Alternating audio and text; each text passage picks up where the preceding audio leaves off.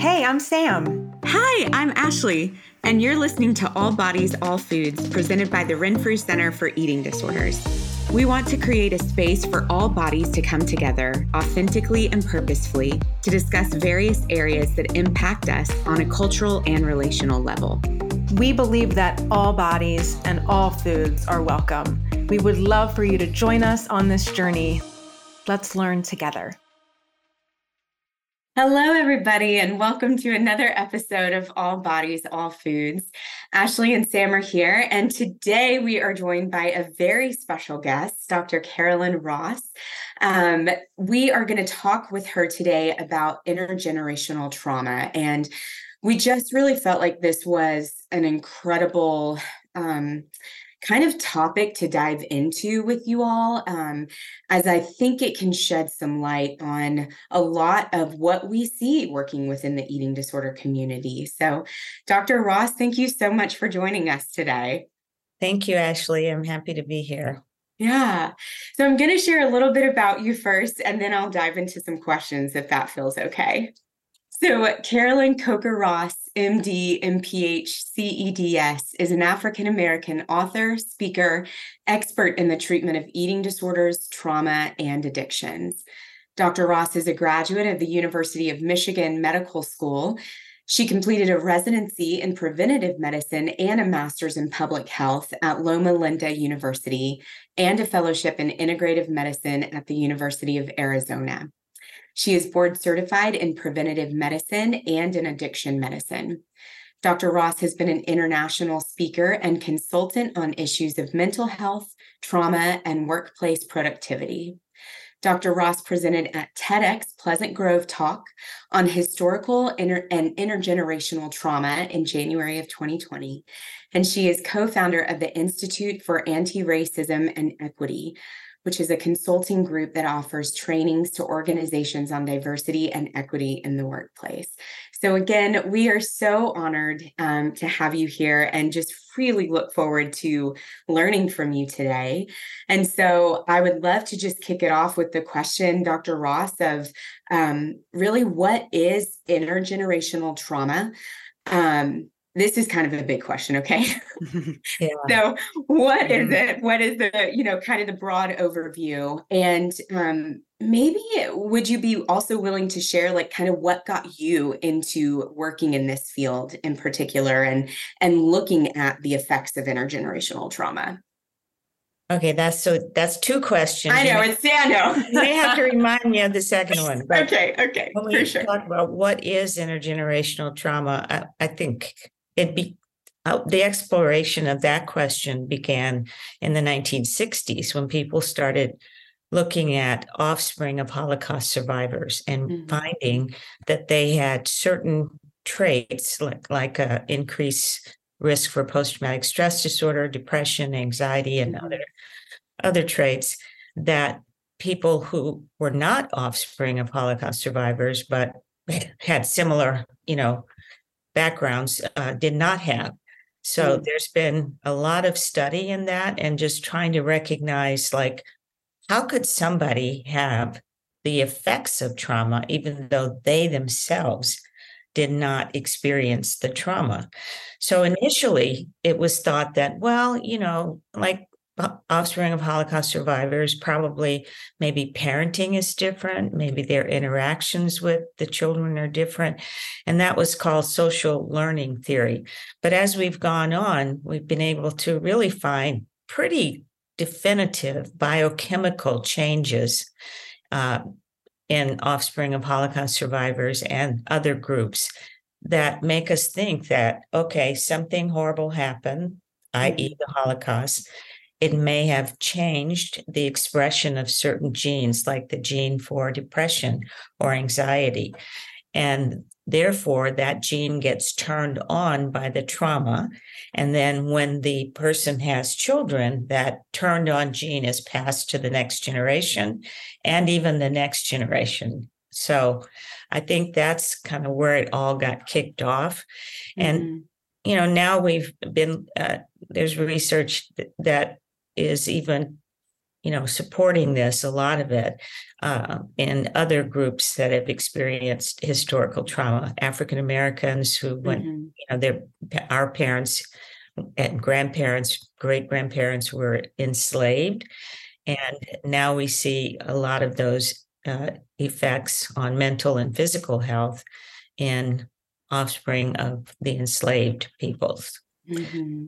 So, mm. how I got interested was really just um, within my own family. You know, I started to realize that in every generation, at least we lost at least one really wonderful person mm-hmm. through suicide, through drug addiction, through mental illness, um, you know, through all sorts of medical uh, conditions. So I, I was kind of determined to break that cycle. And as I started looking at my family tree and seeing how the trauma was everywhere, you know, of different varieties of trauma, and how then that trauma, those effects of trauma went from generation to generation to generation, even in families that were intact, you know, in our family, um, highly educated, you know, loving parents. It wasn't like we you would think that, you know, we were uh, living in poverty or mm. whatever people's opinions are. These, you know, we were a middle class family, all the good things you can think of, and yet our kids were, you know, were were dying essentially. Mm-hmm. So mm-hmm. I myself lost my middle son to suicide after a long struggle with depression. Uh, my youngest sister's son has a mental illness and he's no longer engaged with the family, and his life has really kind of spiraled out of control. I had two two brothers who uh, suffered with substance use disorders. Mm-hmm. So this isn't something you would expect in a family like ours. And that's why it puzzled me and made me want to look further and see, you know, what's going on here. And then once I did, you know, I started with the ACE study, which we all know about now, but I've been talking about the ACE study for probably 15, 20 years because that's how long it's been around. And I used to when I was at the podium say, how many people in the room know about the adverse childhood experiences study? And there'd be one or two people. Mm-hmm. And I would go on and talk about it, blah, blah. And now, if I do that, most people know about it. So that's good. But mm-hmm. the, the, important part, the revolutionary part about the ACE study was that um, it linked something happening, an adverse childhood experience happening to a child under the age of 18 and how that then was predicted their risk for certain over 40 medical and psychiatric conditions, including ADHD, substance use disorders, depression, anxiety, as well as, which is a real shocker, heart disease, diabetes, right. you know, lung disease. And nobody would have guessed that, I don't think. Mm-hmm. Um, mm-hmm you know, when I went to medical school, that was not trauma was never discussed. Mm-hmm. And it certainly wasn't discussed as a cause of medical issues. Mm-hmm. That's really interesting. Is it is it on the table now for medical providers going through school? Do you know?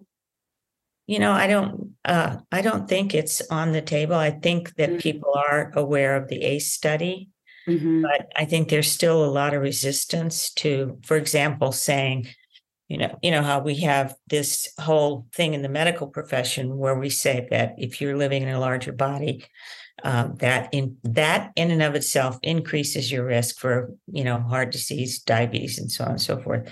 The medical profession is still really, really wed to that concept of weight equals health. You know, the mm-hmm. lower you are, the healthier you are, and I don't know. I, I just uh, I find that really disturbing.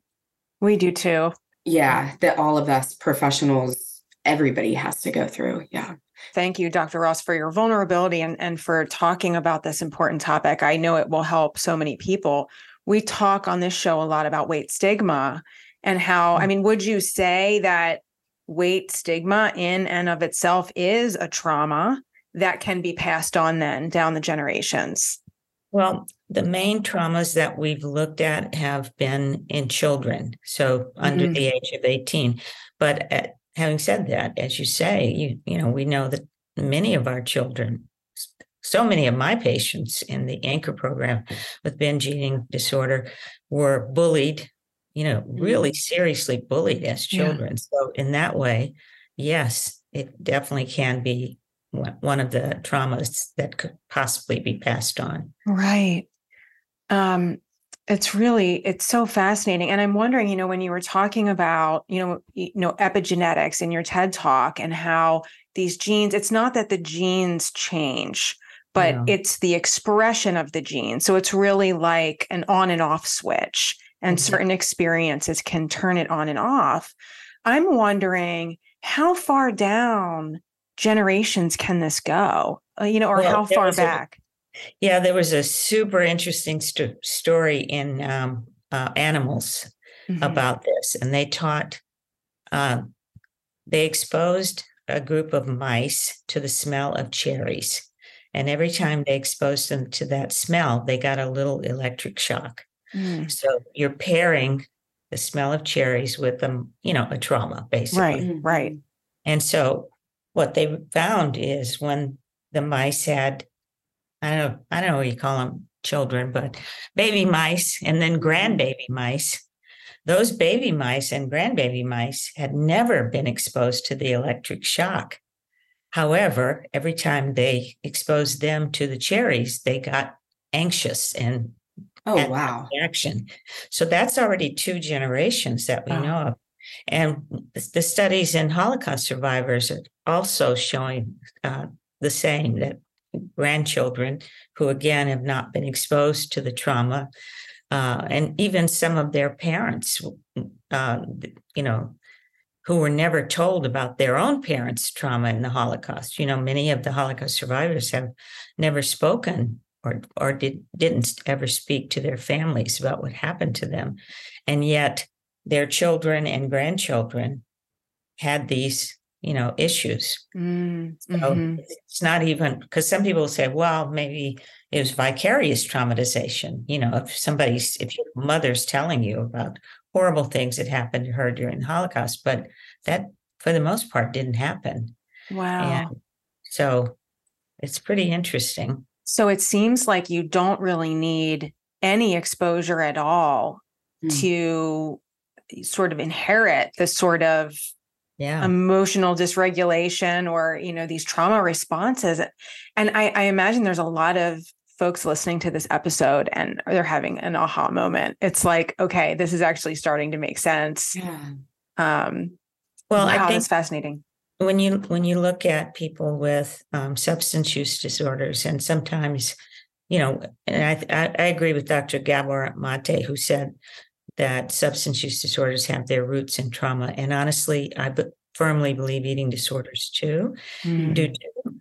Um, but when you look at people who may have substance use disorders and then they wonder to themselves because they often have been told it's genetic, but well, my parents didn't have, my parents Mhm. didn't even drink, you know, or Mhm. my grandparents didn't even drink, but maybe it was farther along the chain that happened, or something happened directly to them.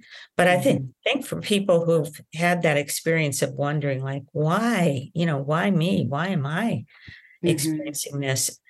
When they understand about intergenerational trauma, it often does give them that relief of Mhm. knowing, well, I'm not a bad person, or I didn't do this to myself. I shouldn't, uh, there's no reason for me to feel the stigma or shame of this. You know, I think it- it, can help them to, you know, absolutely. Yeah.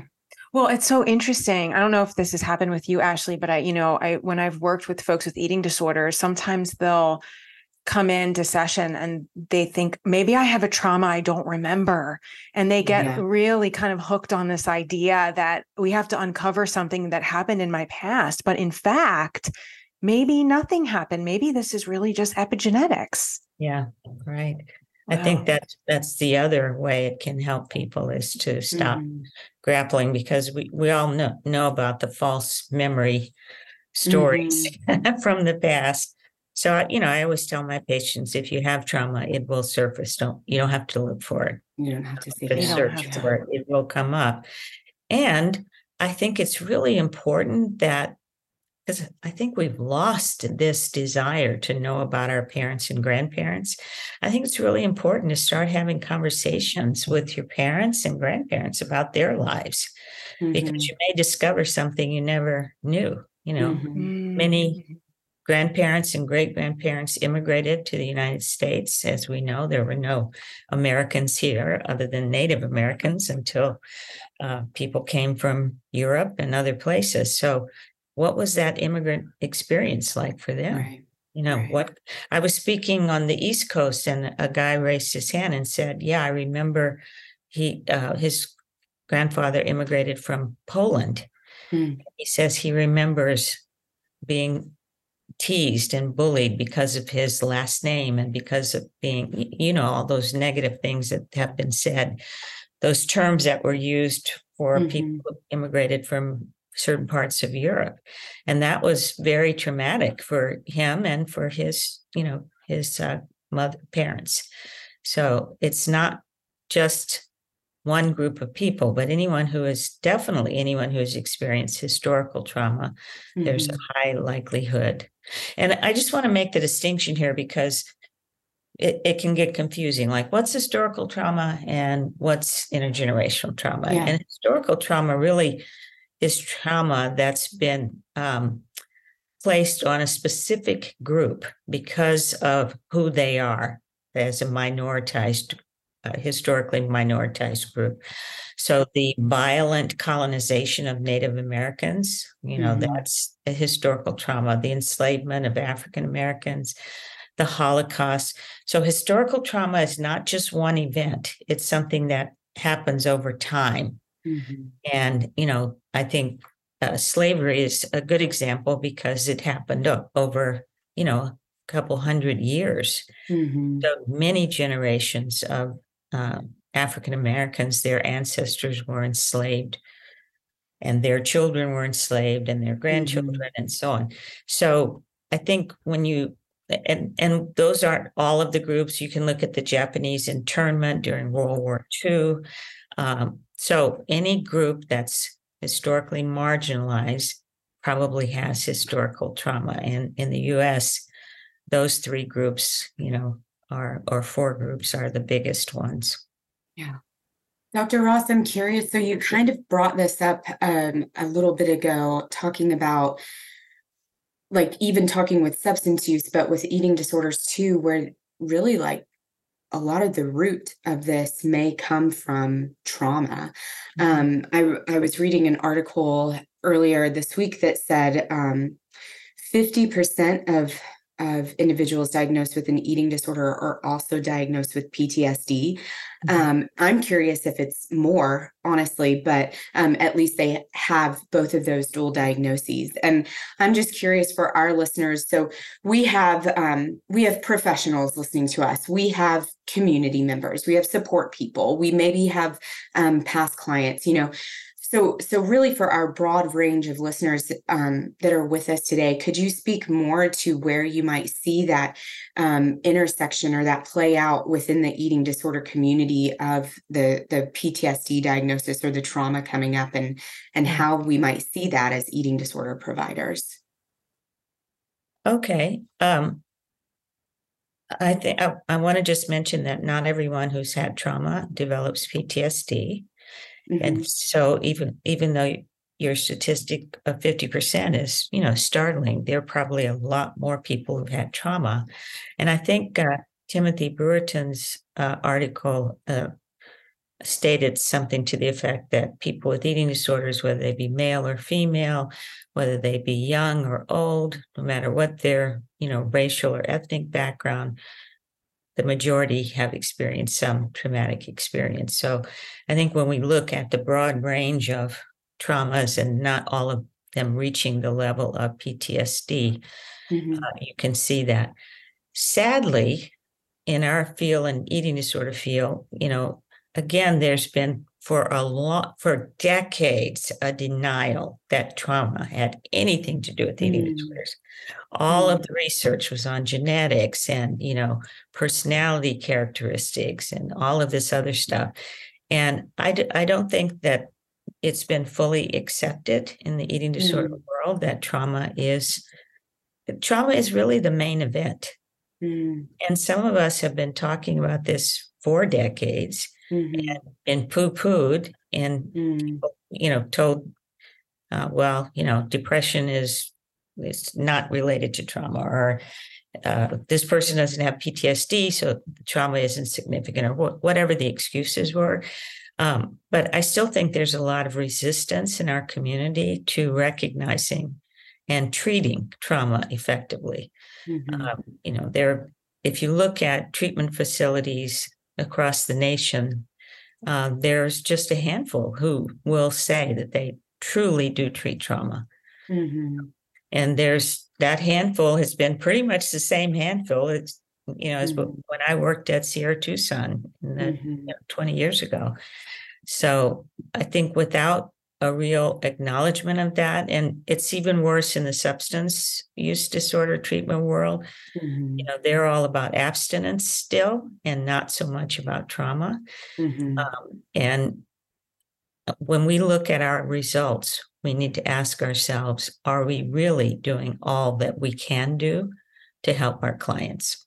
Mm, are we doing all that we can do so that when they leave our facility they have the tools they need they understand if their trauma background they've had trauma specific treatment and so on. I have a patient now who was in treatment for six months which is a huge luxury luxury these days. Mm. but never once was she asked about trauma for six months. Never Wow. never once. Wow. and she has significant childhood trauma. So Mhm, I, I mean, to me, it's getting to the point where that should be considered malpractice because we have the studies now. We know that this is mhm, important. And there's really no excuse for us not to really address it. mhm, Mhm. You know, speaking of treatment, I think one of the biggest issues is understanding how does trauma lead to an eating disorder? So the way that, you know, the way that I work with my clients is recognizing that if you think about a child who's been traumatized, whether they've been physically or emotionally or sexually abused, or they parents uh, they have a caretaker who's depressed or uh, chronically ill, or whatever the things are that we know from the ACE study cause trauma. So that child, let's say a child who's been being abused or neglected, um, in their mind, they have to make sense of it. Mhm, So they usually come up with because child's are, children are so egocentric, they come up with something's wrong with me. Yeah. And then they carry that. So then they think, well, what's wrong with me? Well, you know, nobody loves me because I'm fill in the blank, because I'm fat, because I'm, mhm, you know, too this or not enough that, you know, I'm too weak or I'm, not good enough. And these are, I didn't make this up. These are the things my patients tell me. And over the years, I've heard the same story. So, you know, something happens, they make sense of it, and that leads to this belief that is their their operating system. I'm not good enough. So if I'm not good enough, do I go for that career goal of mine? If I'm not good enough, do I look for the husband or wife or partner who's, you know, really great or do I settle for something else? If I'm not good enough, do I manage my money well or you know mhm, so all of these aspects of life can be affected then. But the biggest thing is that when that operating system is running it causes distress anxiety emotions come up. And so from childhood we have to deal with those emotions even though we don't know what they are. So we deal with them in whatever way we can. Either we shut down or we become people pleasers we overeat or we don't eat. And so for me, that's the sequence that happens. mhm, Something happens, we make sense of it, it leads to a core belief, and we have to deal with the emotions related to that core belief. And Mhm, how we do that is where our pathology, our psychopathology shows up. mhm. Mm. That might be a pattern that someone engages in. I mean, really, until they can find, uh, you know, that clarity or moment of awareness that, oh, oh, I'm, I might be stuck in this. And Yeah. that is also a pattern that can potentially be passed down intergenerationally. Yeah, absolutely. But I think when they're able to connect the dots, I mean, I, I know from from my experience that a lot of eating disorder treatment is about, well, you know, let's put you on a great diet and let's, you know, get back to normal weight and all of that kind of stuff. But how do you do that when someone's brain is telling them danger, danger, danger? Right. eat this so that you don't feel, or don't eat this so that you don't feel. So until we deal with the underlying causes, some of the behavioral um, therapies that people are trying are eventually doomed to fail. And in Mhm. all treatment facilities, there's a super high failure rate. I mean, for addiction treatment, it's a 90% failure rate at one year. I think it's that much different for eating disorders. So people just keep cycling back, you know, using up all the money. And then when they run out of money, they just do whatever they do. People die and nothing Mhm. changes. So this Mhm. isn't like a frivolous thing. This is something that you know, understanding the effects of trauma can really save lives. Yeah. Could you speak to kind of in that same vein? Could you speak to, um, I think the term you've used before is psychic numbing, maybe the pattern that has been passed down. Could you explain to us what that is and how that might show up? Yeah, I often talk about one of my clients who came to me because she was um, abusing alcohol. And when I took her history, and um, she revealed that her mother was a Holocaust survivor. And so I started talking to her about her relationship with her mother. And, you know, many people who have gone through the Holocaust, you know, dealt with their emotions by just shutting it down. And Mm, so she described her relationship with her mother as uh, being very emotionally abusive and neglect and or neglectful. So whenever she, you know, she bumped her knee, her mom would say, "Suck it up." You know, she broke it with the boyfriend. Is suck it up. You, you don't have a problem. This isn't a problem. Just suck it up. And I don't think it's in any way intentional. And it's not just survivors of Holocaust who've done Yeah.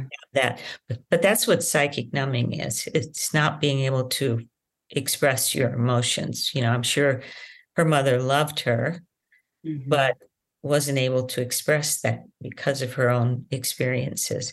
And when she parented so she had already had a history of having had a gastric bypass surgery and then the alcohol came in. And then when i asked her about her children how, are she, is she close to her children?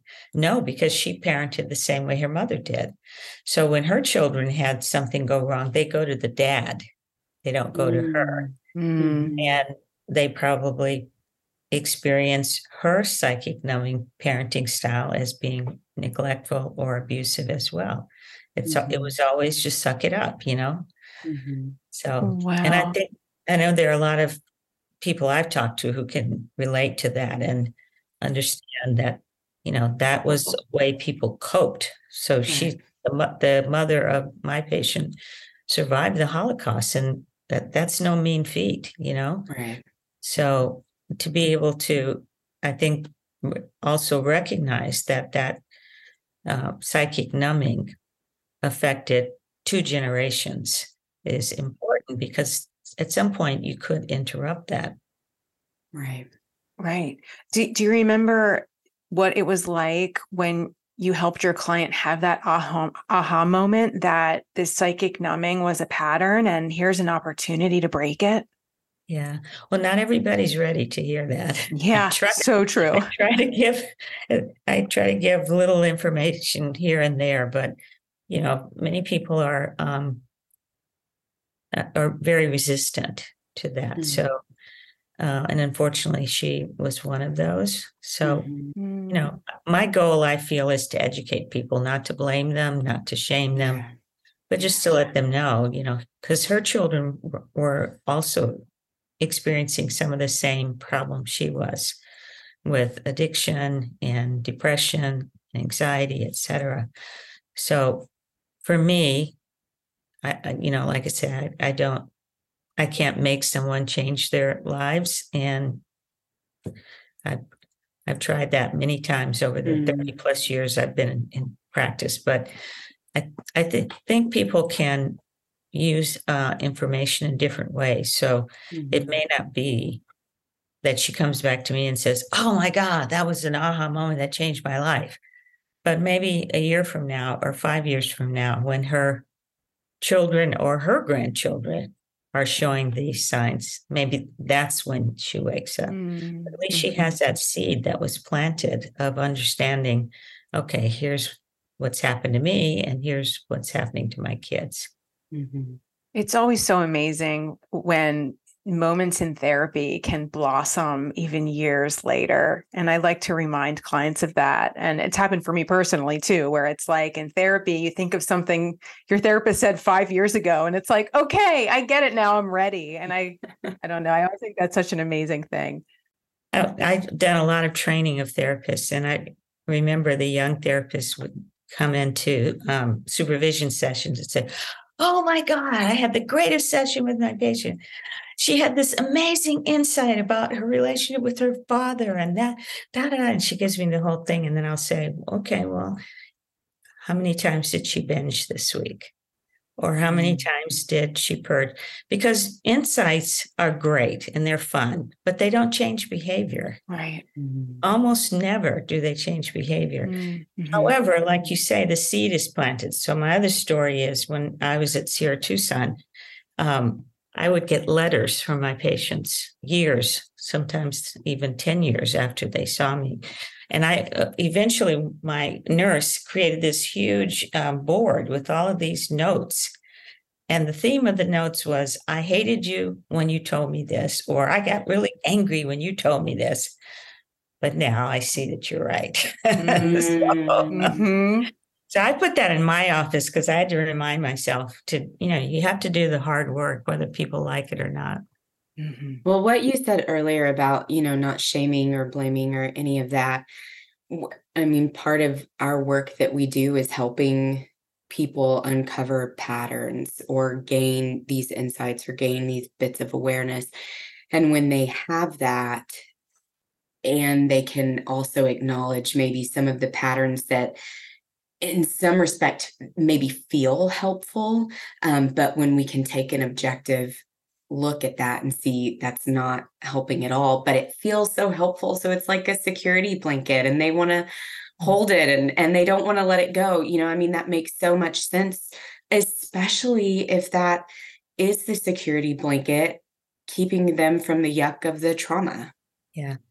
I well, I think you you raise a good point and that's why that sequence that I was saying yeah. to you is so important because it's it's kind of like the, the pattern spreads out to all areas of your life. Mm-hmm. There can be a million triggers to the mm-hmm. pattern that make your survivor self want to go into fight or flight.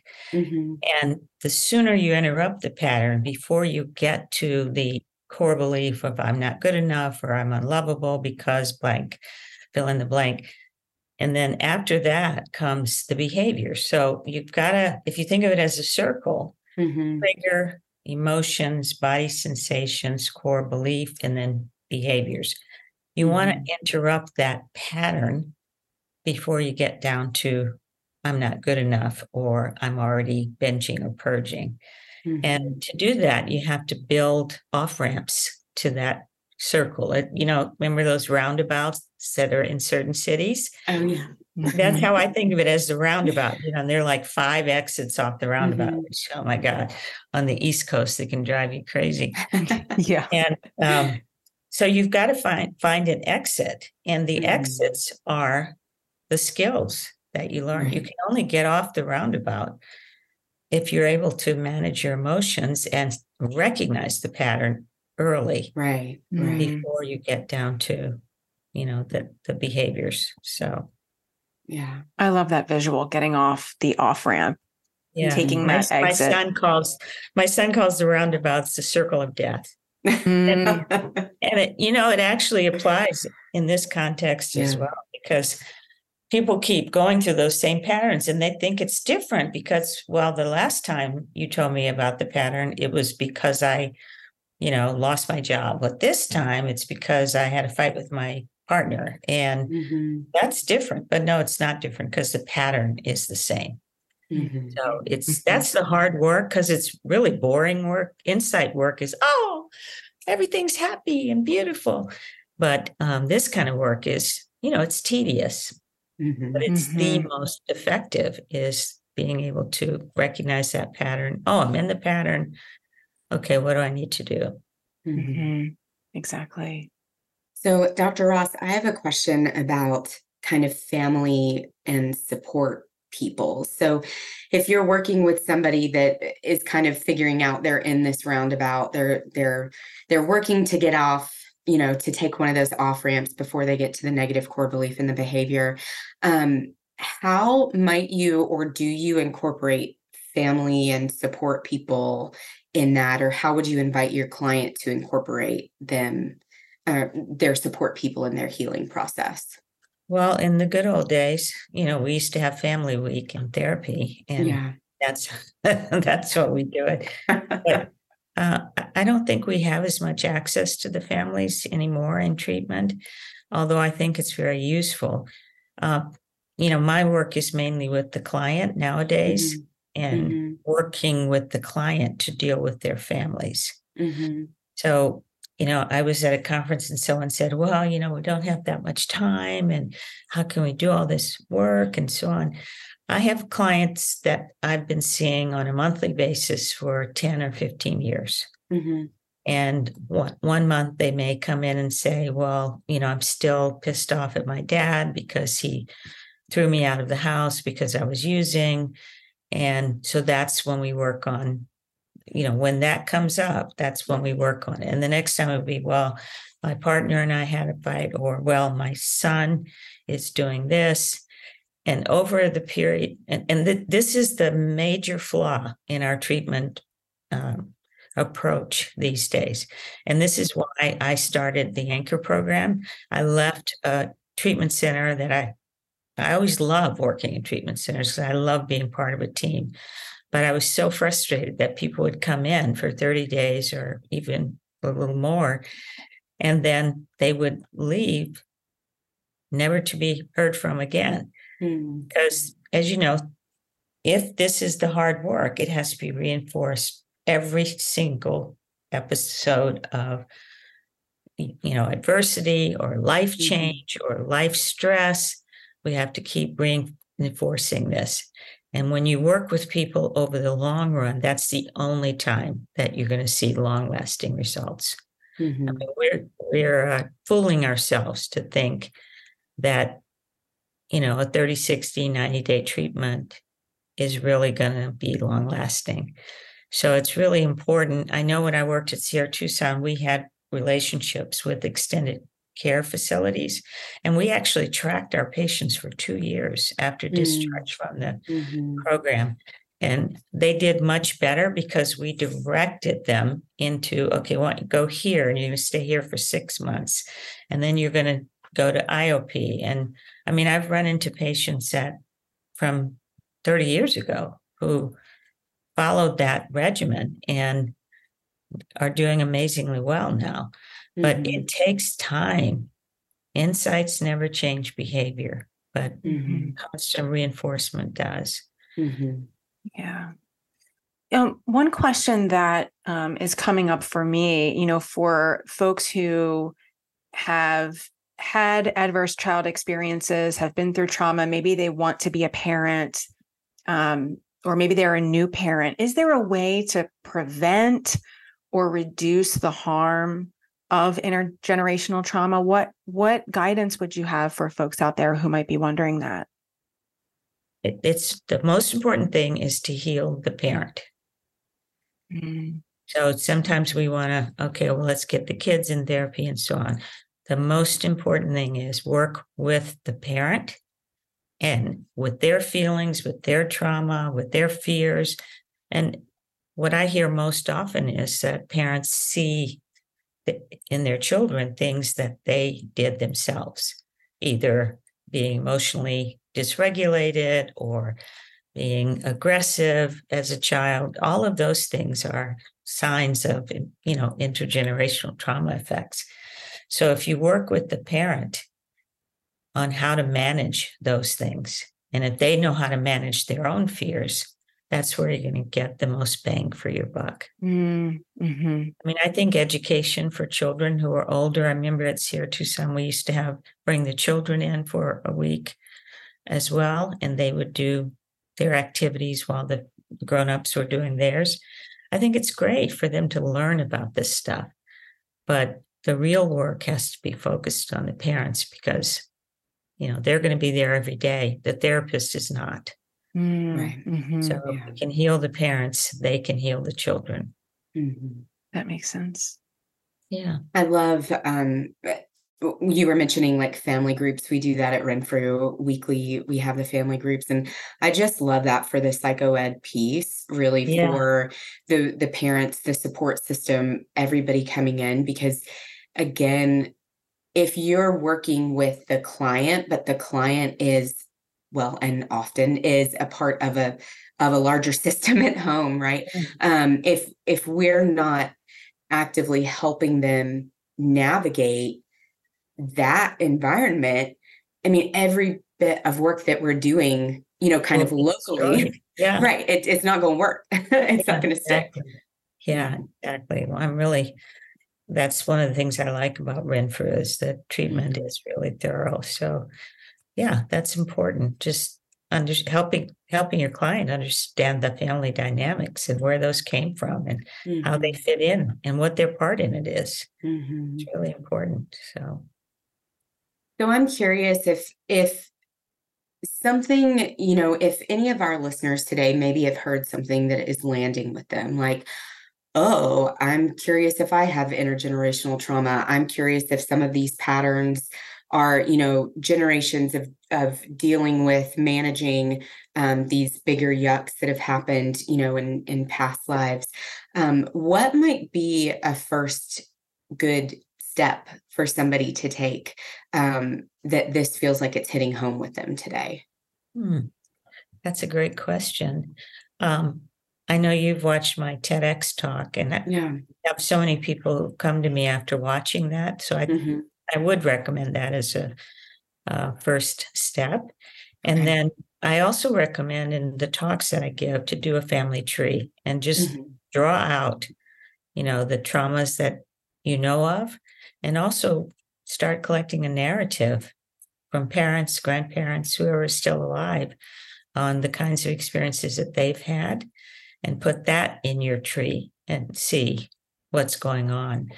And I think that really will give you the beginnings. And then if you feel that there is a lot of intergenerational trauma, you know, you want to look for a therapist who ha- has some trauma training Mhm. and um, work with them to interrupt. I, I wouldn't recommend my approach, which was I sent the ACE quiz to everybody in my family and, and demanded that they fill it out and send it back to me. but they're used to me. So um, right. yeah, but it was it was really that was really interesting. And I do think taking the quiz yourself, which is online, the adverse childhood experiences quiz is online, it's free. Take that quiz and that'll give you your score. And any score above four is considered, you know, serious. And Mhm. even lower scores, you know, because not everybody is as resilient as Mhm. you know other people so uh, if you have a score of even two or three you know you, you ask yourself do i need to work on this trauma Mhm. and And some of the questions could be Did your parents get a divorce? Some of the questions are Was a parent in jail, right? I mean, it ranges on yeah the i mean they're they're not um scary questions at all Yeah. you know they're pretty factual kind of point blank like that Mhm. And it's the quiz will take you literally five to ten minutes to do and then you have your score and then you know okay like if i have a score of six I probably need to look at this. Yeah. Mm-hmm. mm-hmm. Get some help. So, what I also hear you saying, and that really is if this did land with you, if anything that we've talked about today feels like it's pinging at you, there might there are some action steps we can watch your tedx which we'll put in our um, link when we send out the the podcast dr Ross. we can take the aces questionnaire um, and we can do that family tree that you've mentioned. Look at the the past generations and our experiences and where we've come from.